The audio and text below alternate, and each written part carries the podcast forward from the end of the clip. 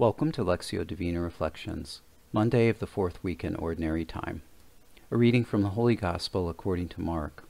When Jesus got out of the boat, at once a man from the tombs who had an unclean spirit met him. The man had been dwelling among the tombs, and no one could restrain him any longer, even with a chain. In fact, he had frequently been bound with shackles and chains, but the chains had been pulled apart by him, and the shackles smashed, and no one was strong enough to subdue him. Night and day among the tombs and on the hillsides he was always crying out and bruising himself with stones. Harming himself and a frightening threat to others, a possessed man lives among the tombs in the shadow of death.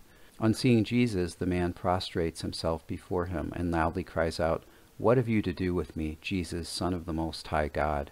I adjure you by God, do not torment me. Jesus says to him, Unclean spirit, come out of the man. Jesus allows the legion of unclean spirits to be driven into a herd of swine, and they rush down a steep bank into the sea where they drown. Seeing the man clothed and sane, the people of the town beg Jesus to leave the area. As Jesus begins to depart by boat, the man pleads to remain with Jesus. Instead, he tells him, Go home to your family and announce to them all that the Lord in his pity has done for you. The man obeys Jesus and goes off to proclaim what he has done for him. God, help me understand the gospel passage for what it is, but also see how it relates to me. Help me grow in love of the sacraments, especially the Eucharist and reconciliation, in whose light demons cannot dwell. I want to push the possessed man out of my mind, push away the ugliness of demonic possession.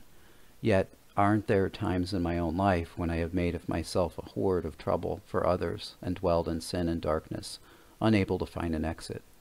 Let me see in myself the possessed man, bound with shackles, so that I can see more clearly the divine sovereign power of Jesus to drive out evil and scatter every shadow that occludes you. Let me hear the gentle command of Jesus to go and announce your dominion over all, all that the Lord in his pity has done for you. From the responsorial psalm, But you, O Lord, are my shield, my glory. You lift up my head. When I call out to the Lord, he answers me from his holy mountain. Lord, rise up and save me.